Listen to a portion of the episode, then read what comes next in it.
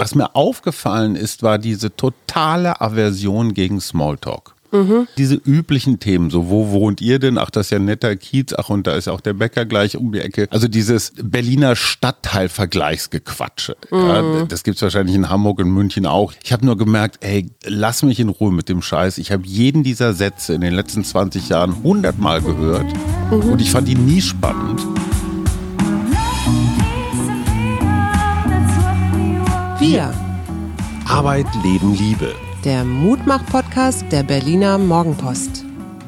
Hallo und herzlich willkommen. Hier sind wieder wir, Hajo und Suse Schumacher mit dem Mutmach-Podcast. Und heute ist Mutmach-Freitag. Der ist ja immer mit einem Thema besetzt, mit einem Thema, das uns beschäftigt. Und du hast dir das ausgesucht. Was ist es denn diesmal? Es ist tatsächlich etwas, was ich an mir selber festgestellt habe. Und ich bin sehr gespannt, ob von euch da draußen im Lande jemand ähnliche Beobachtungen an sich gemacht hat. Ich stelle eine gewisse soziale Erschöpfung fest. Du warst zweimal dabei, meine liebe Gattin. Mhm. Wir waren eingeladen bei netten Leuten, nette Location. Es gab eigentlich überhaupt nichts zu meckern. Und ich habe nach ungewöhnlich kurzer Zeit festgestellt, das ist mir zu viel, das ist mir unangenehm, ich muss hier weg. Mhm. Ich hatte einfach das Gefühl von Überlastung, es ist irgendwie zu viel. Mhm.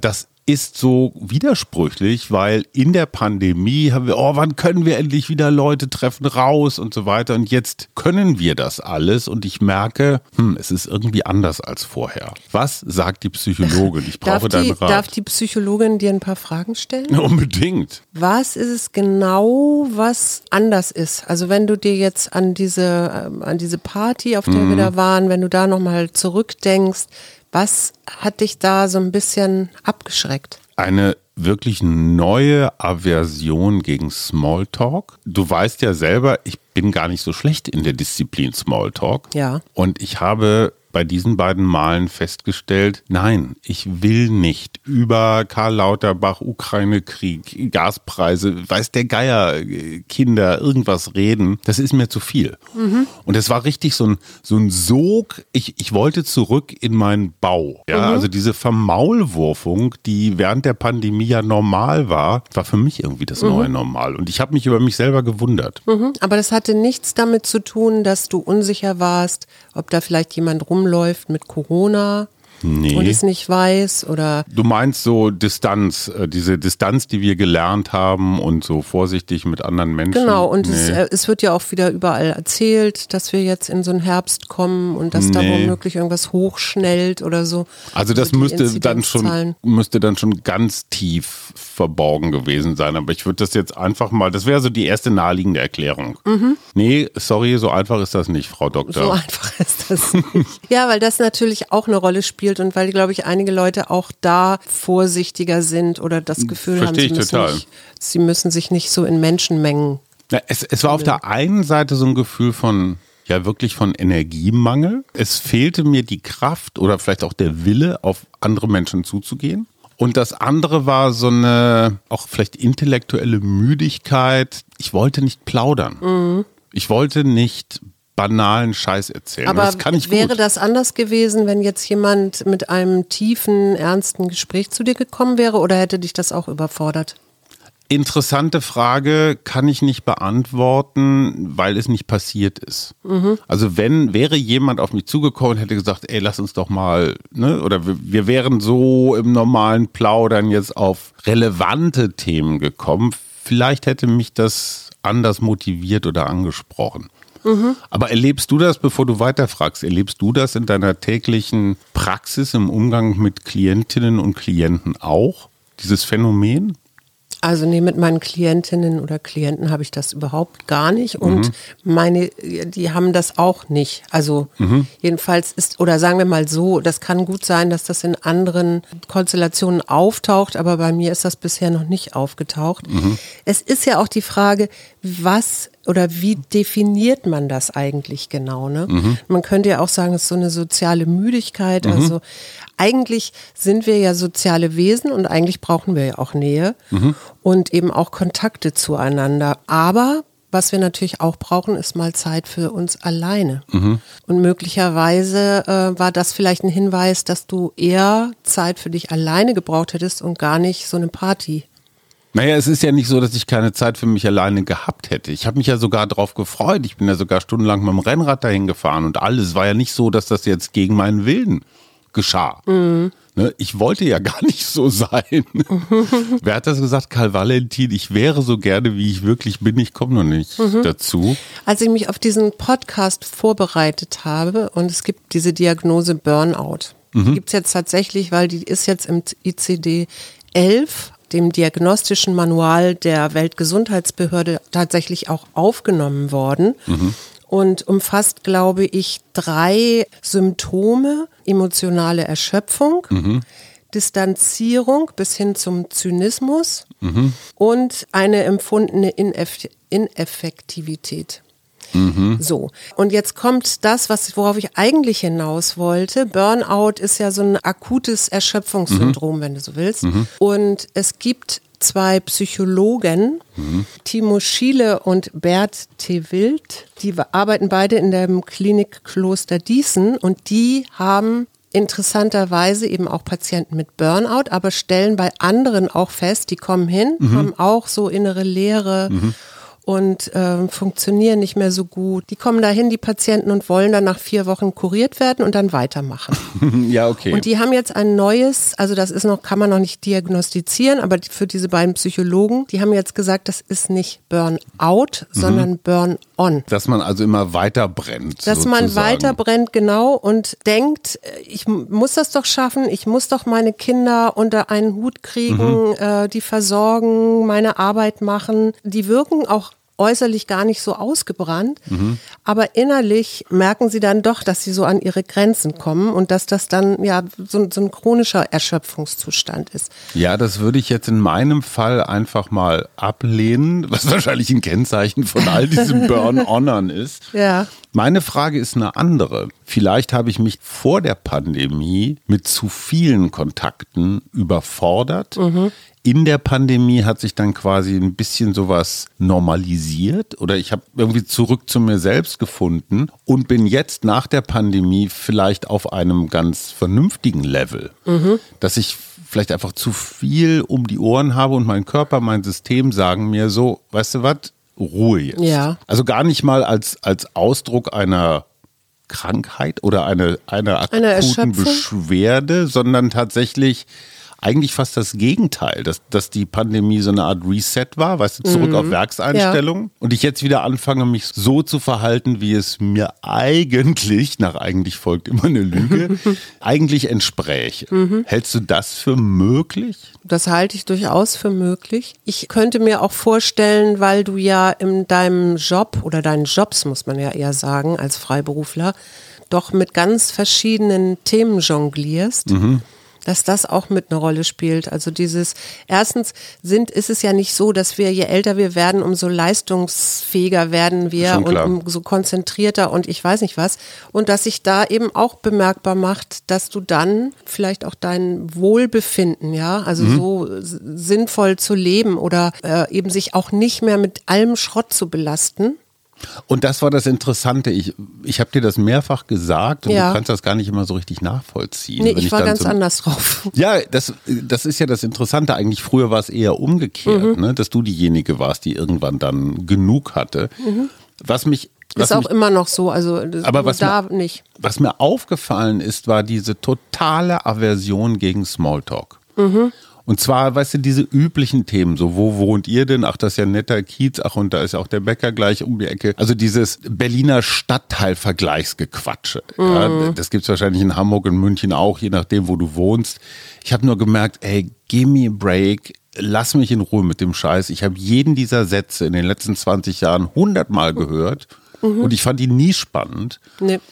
Und ich weiß nicht, ob das ob das eine schlechte Reaktion ist oder ob da irgendwas durch mich gesprochen hat und hat gesagt, nein. Stop, hör auf, deine Zeit mit dieser Scheiße zu verschwenden. Du, das ist vielleicht auch ein gutes Omen für Selbstfürsorge oder so, ja.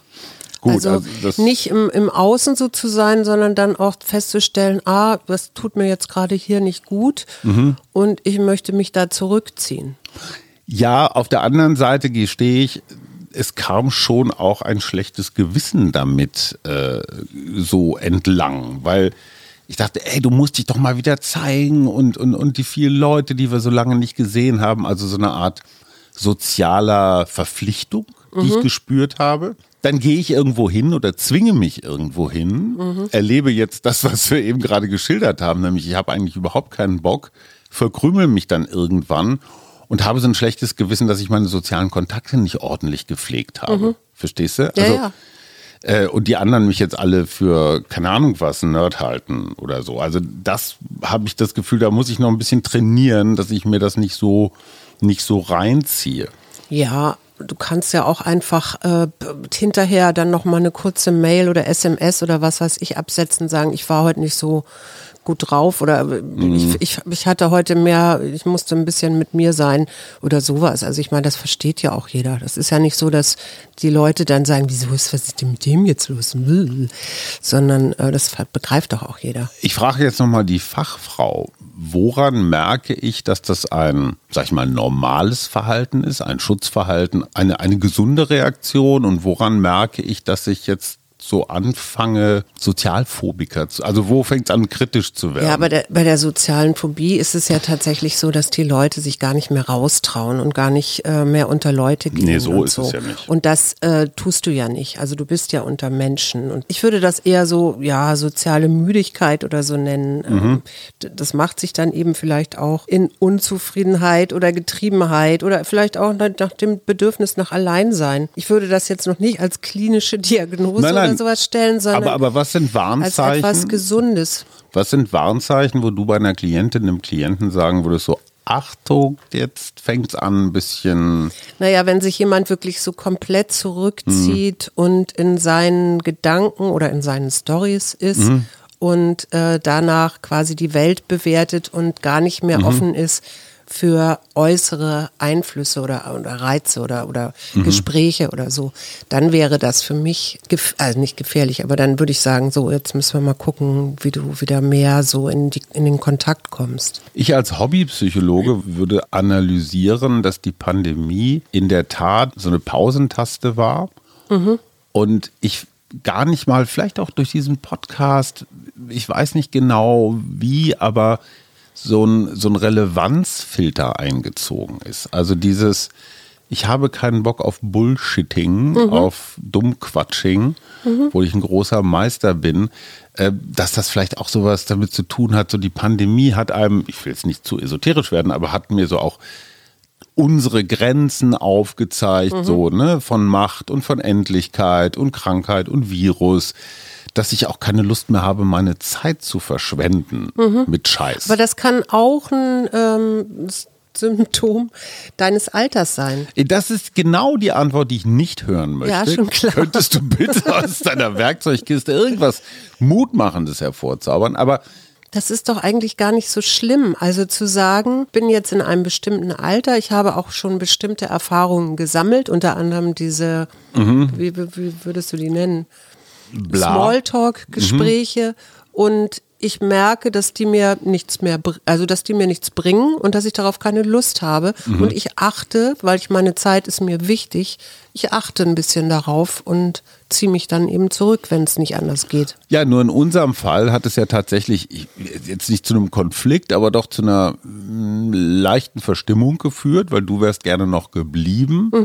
Und ich habe etwas bockig gesagt, so, ich gehe jetzt. Würdest du dann empfehlen, dass wenn Leute so rumsmalltalken und mich langweilen oder triggern, kann ich das ansprechen? Kann ich sagen, boah, ey, tu mir einen Gefallen, ich kann die Scheiße nicht mehr hören? Vielleicht würde ich das nicht in dem Ton sagen.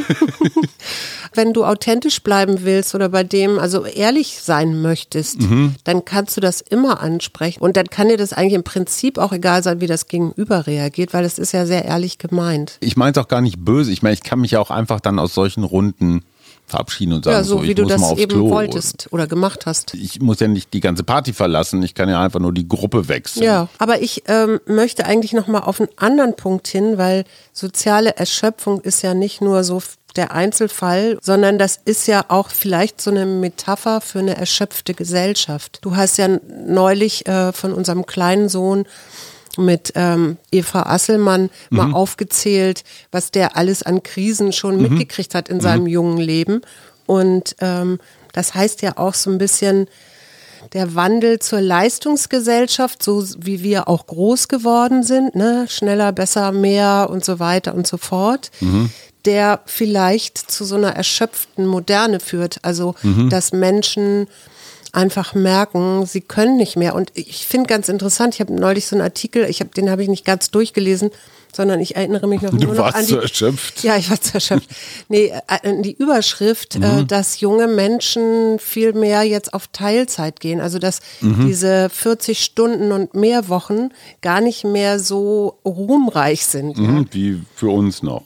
Gleichzeitig haben wir aber auch so ein Auseinanderdriften, jetzt auch mit diesen höheren Energiekosten. Ich habe ein Interview gelesen mit Julia Friedrichs, die ist freie ARD-Korrespondentin und Dokumentarfilmerin und begleitet schon sehr, sehr lange die Working Class. Also wirklich die Leute, die ganz am unteren Ende sind. Und die sagt, die bleiben gerade so ein bisschen auf der Strecke, weil die werden gar nicht richtig mitgedacht.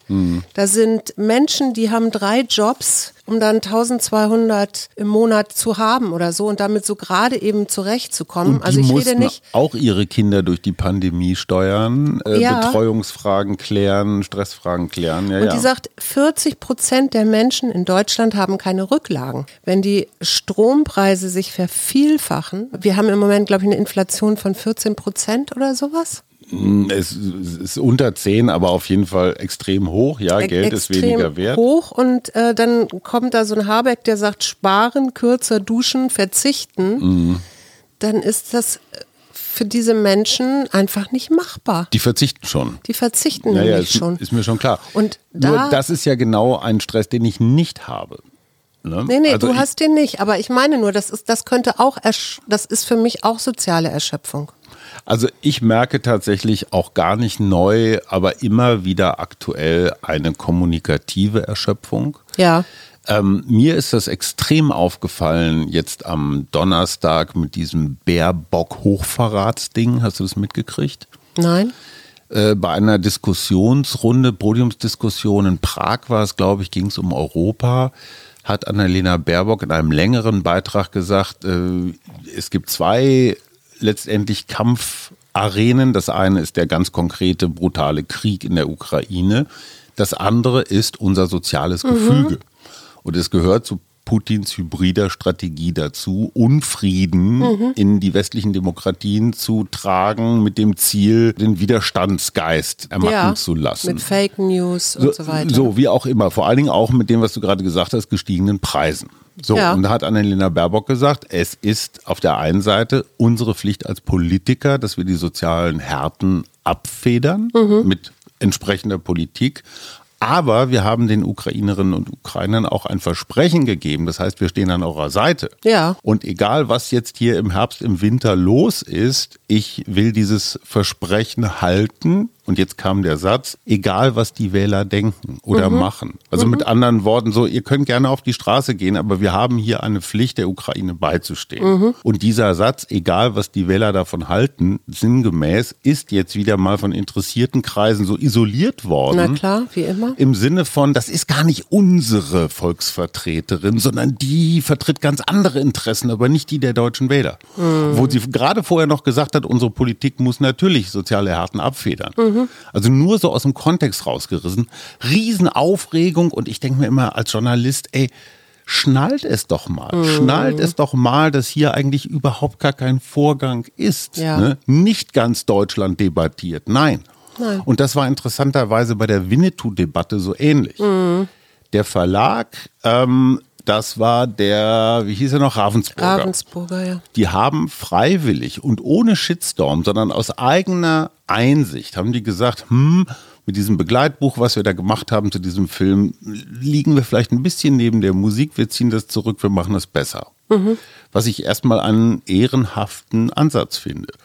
Daraus wurde gemacht, Verlag knickt ein vor woker Aufregungscommunity. Also das heißt, das ist so ein bisschen auch Kritik an deiner Zunft? Das ist nicht ein bisschen Kritik an meiner Zunft, das ist hammerharte Kritik an meiner Zunft. Weil es gibt diese wirklich toxische Neigung, Dinge absichtlich misszuverstehen und wirklich kleinste Schnipsel so zu manipulieren, dass man sich drüber aufregen kann, obwohl es gar keine Aufreger sind. Mhm. Und das ist wirklich Brownfishing. Ich weiß nicht, ob es das Wort gibt, aber man weiß, dass gerade Rechte besonders aktiv im Internet sind. Mhm. Und du weißt, in dem Moment, wo du gegen Woke, wo du Hochverrat, Baerbock und so weiter irgendwie verbreitest, und es sind ja auch spezielle Medien, die das besonders gut können, dann kriegen sie Zulauf, dann kriegen sie Klicks, Likes und so weiter. Ja, und so fort. Und da kommen natürlich dann die Menschen, die womöglich sagen, ich komme zu kurz. Ja. Ich werde hier übersehen und so, genau. Das muss gar nicht. Das heißt aber, was ich damit nur sagen will, das übt auf mich als Journalist, der ja solche Vorgänge schon auch immer im Auge behalten muss, ist das jetzt wichtig, ist das nicht wichtig, so ein Daueralarm, wo du 50% der Aufreger sind einfach keine. Nee. Die sind gemacht. Und ich weiß nicht, ob ich qua meiner Profession jetzt einfach sagen kann, interessiert mich nicht, gucke ich drüber weg. Ja. Oder muss ich mich damit auseinandersetzen? Und ich finde, zweiteres ist der Fall, weil auch dieses absichtsvolle Missverstehen, das mal aufzuklären, das habe ich dann am Freitag in meinem Radio 1-Kommentar versucht, ist natürlich auch eine journalistische Aufgabe. Zu sagen, hey, der Aufreger ist gar kein Aufreger. Das hätte ich dir jetzt auch so, glaube ich, zurückgegeben, weil das finde ich nämlich gut, dann immer wieder als eine Stimme der Aufklärung aufzutreten. Und du hast das ja neulich im Deutschlandradio auch gemacht, als es um den RBB ging und diese Affäre Schlesinger und so weiter. Da wirklich immer wieder auch ein bisschen das Ganze gerade zu rücken und auch von verschiedenen Seiten zu beleuchten. Ne? Worauf ich nochmal zurück möchte, ne? Wegen dieser sozialen Erschöpfung. Und wenn wir jetzt wirklich bei der Working Class bleiben, dann verstehe ich da die Politik nicht an diesem Punkt. Ja, die Working Class hat ein Problem, sie ist unsichtbar. Ja, sie ist unsichtbar, genau. Du wirst in einer deutschen Talkshow, wirst du immer den Vertreter irgendeines Sozialverbandes als Stimme dieser Menschen finden, aber die Menschen selbst nicht. Erstens mal, weil sie sich schämen, weil sie keine Lust haben, sich als die Armen im deutschen Fernsehen zu präsentieren. Ja. Zweitens, weil sie vielleicht keine Zeit haben. Drittens vielleicht, weil sie gar nicht so die Skills haben, also sich so fernsehgerecht auszudrücken. Diese Menschen haben keine öffentliche Lobby. Also Steuerzahler haben eine Lobby, Autofahrer haben eine Lobby, Hausbesitzer haben eine Lobby, Eltern und Schüler meinetwegen, genau, aber diese Menschen haben keine. Das ist und das ist so unvorstellbar für ein Land wie Deutschland, das ja mit zu den reichsten Ländern überhaupt gehört, ja. Aber ich glaube, da sind wir bei einem ganz entscheidenden Punkt, dieses Argument, eines der reichsten Länder der Welt stimmt, wenn man es statistisch sieht. Mhm. Du hast 1.000 Euro, ich habe nix. Dann haben wir statistisch jeder 500. Ja, und wenn du das dann hochrechnest auf 80 Millionen, ist das ja ganz schön viel. Ja, ja, genau. Und darauf wollte ich ja hinaus. Ne? Es gibt eben auch viele Menschen, die weniger Zugang und Teilhabemöglichkeiten haben und die auch weniger Chancen dadurch haben. Und da frage ich mich, wo ist da die soziale Gerechtigkeit, die ja auch unsere politischen Parteien immer wieder auf ihren Schildern tragen. Und wir haben eine Partei in dieser Ampelkoalition, die sagt, Umverteilung, das ist alles kommunistisches Teufelszeug. Höhere Steuern für mehr Verdiener. Genau, das ist erstens mal Steuererhöhung und zweitens ein Thema, wo sich keiner rantraut. Ich weiß, wir verlassen jetzt gerade das Terrain unseres Themas, aber trotzdem ist mir total wichtig, Erben. Ja. Erben teilt die Gesellschaft in zwei Gruppen, nämlich die erben, also relevant erben, ich sag jetzt mal Immobilien, irgendwie Häuschen von Mutti oder noch ein bisschen mehr, die haben genug, um darauf aufzubauen und noch mehr oder zumindest nicht weniger zu haben. Oder die Firma übernehmen. Wenn du nichts erbst, weil einfach in deiner Familie nichts ist, dann wirst du auch nie zu mehr Wohlstand kommen, wenn du in diesem Mindestlohnsegment unterwegs bist. Mhm. Und dieses Aufstiegsversprechen, was meine Eltern noch kennen, du kannst es schaffen, wenn du fleißig und ordentlich und anständig bist, das gilt halt nicht mehr. Nee. Und durch die Erberei wird die Kluft natürlich immer größer. Es gibt einen sehr interessanten Ansatz, finde ich super toll, der sagt, Erbe wird in Zukunft verlost. Mhm. Also Erbe kommt nicht automatisch den Nachfahren zugute. Sondern in die Lotterie. Sondern kommt in eine große Lotterie und kann halt jeden treffen. Mhm. Ne, finde ich so herrlich absurd den Gedanken, dass er eigentlich schon wieder cool ist. Wo natürlich jeder sagt, also würden wir unsere zig Millionen, die wir in Mietshäusern in Idar-Oberstein angelegt haben, würden wir die in eine Lotterie geben? Nee, wir würden natürlich sagen, unsere Kinder. Ne? Ja, wahrscheinlich. Ich fände es noch interessanter statt der Lotterie, wenn all das, was so zu vererben ist, einfach in einen großen Pott geht. Ja, also so zurückgegeben wird an den Staat oder so. Nee, nicht an den möglichst Staat. Nicht an den Staat, sondern an irgendeine, ich sag mal, Institution oder so, die sich tatsächlich um Bildung, um Gerechtigkeit und so weiter kümmert. Oder so einen Rentenfonds aufbaut, wie es die Norweger haben, damit man weiß, so die Rente ist tatsächlich sicher. Mhm. Irgendwie sowas. Ne? Ja. Also, dass man Erben einfach nicht als Gott gegeben behandelt, sagen natürlich immer Menschen, die nichts erben, ne? Ja. Oder die nichts zu vererben haben. Die sind da immer ganz schnell dabei. Ja, das stimmt auch. Aber dieses Erbthema, das ist so groß und keiner redet drüber. Ich denke halt immer an Teil, ne? Und ich denke, wo kann ich noch was abgeben? Was ich ja manchmal mache, oder nicht manchmal, sondern öfter, ist, dass ich auch coache ohne jetzt aber Honorane, das ist, dass ich halt, ich mache auch Lesungen in Altenheimen und sozialen Einrichtungen ohne Honorar, finde ich okay, ist aber wirklich ein sehr, sehr kleiner Tropfen auf einen gigantischen heißen Felsen. Und wir haben natürlich noch unsere ukrainische Mutter, die wir unterstützen mit. Ja, wir sind gute Menschen, aber jetzt hilf mir doch nochmal bitte aus meiner sozialen Isolation raus. Aus deiner Isolation. Also wie gesagt, ich will es nicht überdramatisieren. Ich stelle nur fest, es hat sich da was verändert bei mir. Was würdest du mir raten? Soll ich jetzt einfach warten, möglichst stressfrei und gucken, was passiert, ob sich das wieder bessert oder ob es so bleibt? Soll ich kleine soziale Übungen machen und mich langsam an total... Nee, in deinem Fall würde ich wirklich tatsächlich sagen, guck dir das bei der nächsten Party nochmal an. Mhm. Also ob das genauso wieder ist. Üb dich darin, vielleicht auch deinem Gegenüber zu sagen, dass du gerne über ein anderes Thema sprechen würdest oder dass dich dass du da jetzt gerade nicht erreichbar bist oder wie auch immer. Du bist ja dadurch, dass man dich dann doch manchmal erkennt, auch gerne mal mit solchen Themen beschäftigt, ne? Also dass die Leute auf dich zukommen und sagen, sie sind doch Journalist. Ja, helfen Sie mir oder Dinge erklären und rechtfertigen, auf die ich ehrlich gesagt auch gar keinen Bock habe, die auch nichts mit mir zu tun haben. Nee, genau. Da weiß ich mich aber inzwischen abzugrenzen. Was machst du dann? Da sage ich, habe ich nichts mit zu tun oder sorry, falsche Baustelle oder so. Ne? Ich bin weder der Intendant noch die ARD noch sonst irgendwie die Bild-Zeitung oder sowas. Und wenn du feststellst, dass das auch auf den nächsten Partys so ist, dann würde ich vielleicht mal eine Weile auf Partys verzichten und mir stattdessen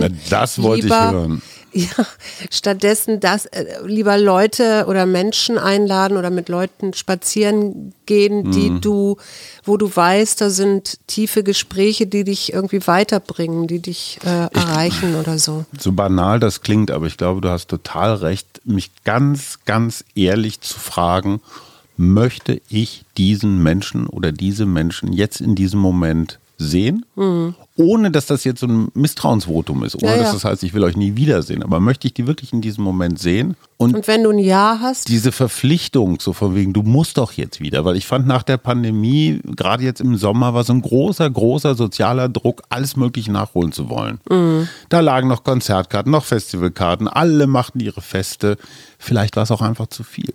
Ja, kann gut sein. Und wenn das so bleibt? Das sehen wir dann.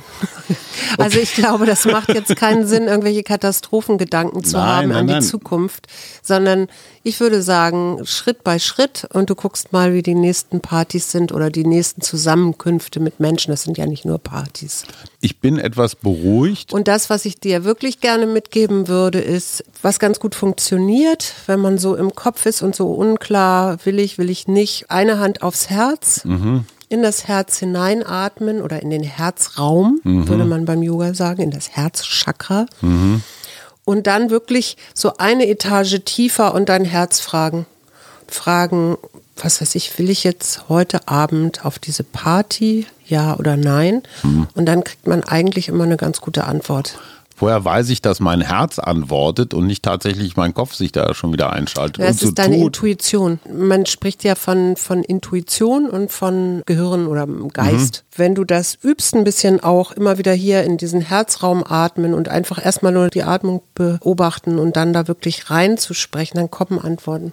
Verspreche ich dir. Okay, alles klar. Also ich werde mit meiner sozialen Erschöpfung behutsam umgehen und sie auf gar keinen Fall irgendwie wegzwingen oder wegignorieren. Nee, das ist alles Quatsch. Das ist so wie der rosa Elefant, der dann garantiert durchs Bild läuft. Gut, sag mir noch irgendwas Mutmachendes, Schatz. Ich finde das gut, dass du das jetzt so wahrnimmst und dass du da differenzierst, was für dich gut ist und was nicht gut ist. Ja, und das braucht Mut, weil... Das braucht Mut, um das damit auch zu gehen und zu sagen, ich muss gar nicht von allen gemocht werden oder hier ganz toll rüberkommen oder so. Oder überall sein, sondern ich folge so meinem Herzen. Ein Journalist, und das muss man nochmal zum Schluss erwähnen, es sind nicht alle böse Zeilen aus dem Zusammenhangreißer, sondern es gibt auch wirklich tolle Kollegen. Jan Jessen ist so einer, der ist fast seit Anbeginn des Krieges in der Ukraine unterwegs als Kriegsreporter, und den haben wir nächsten Mittwoch im Expertengespräch. Und ich finde, einfach mal zu hören, was ist denn da so los, passt vielleicht ganz gut gerade, oder? Genau, und wir hatten ja angekündigt, wir machen Long-Covid, machen wir auch, aber da ist unsere Gesprächspartnerin etwas verschoben worden, also zeitlich. Und was mir noch ganz wichtig ist, auch für alle die uns ganz neu hören: Wir haben 2 wunderbare Gespräche, ich schreibe das in die Shownotes rein, mit Andreas Tölke geführt, der in der Ukraine ist, der Flüchtlingen hilft und den Verein Be an Angel hier in Berlin gegründet hat. Und auch ein ehemaliger Journalist,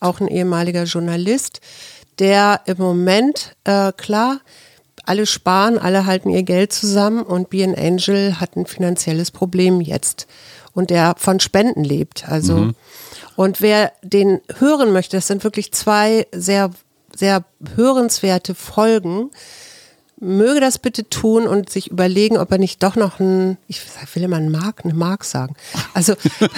Cent oder so übrig hat für Be an Angel, genau, um selber ein Engel zu werden. Wir spenden nochmal unser September Steady-Geld für Be an Angel. Ja, das Steady, erklär mal. Steady ist eine Plattform, wo man mit einer kleinen monatlichen Spende so Aktionen wie Podcasts, Newsletter, irgendwas, Menschen, die was Gutes machen, die man gerne mag, die man unterstützen möchte, wo man denen ein bisschen helfen kann. So, und jetzt genau, und wir sind da gehen auch, wir los auf die Party und Smalltalken. Genau, diesen Podcast. Tolles Wetter heute. Machen. Sag mal, in welchem Viertel wohnst du? Ach toll, da war ich auch mal. Das ist ein schöner Italiener. Wir. Arbeit, Leben, Liebe. Der Mutmach-Podcast der Berliner Morgenpost.